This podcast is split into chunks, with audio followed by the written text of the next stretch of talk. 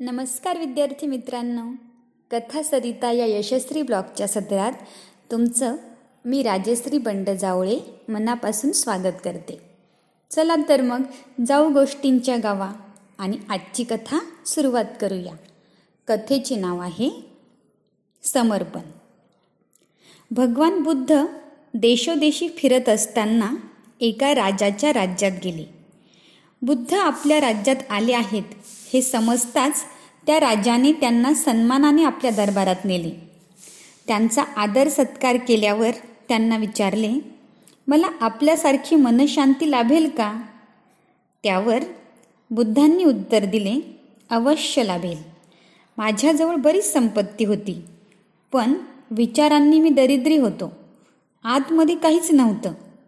त्यामुळे जे मला शक्य झालं ते तुलाही जमेल. जे एकाला करता येतं ते दुसऱ्यालाही करता येईल. तूही असाच शांतीवृक्ष बनशील.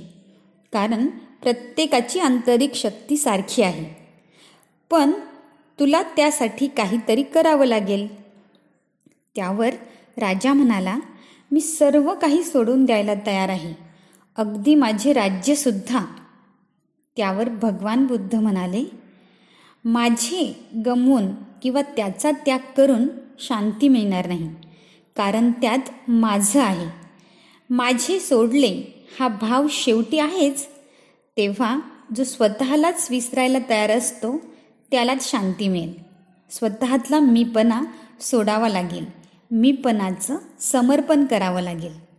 मुलांना या गोष्टीतून आपल्याला हे तात्पर्य समजतं की स्वतःच समर्पित झाल्याशिवाय शांती मिळत नाही.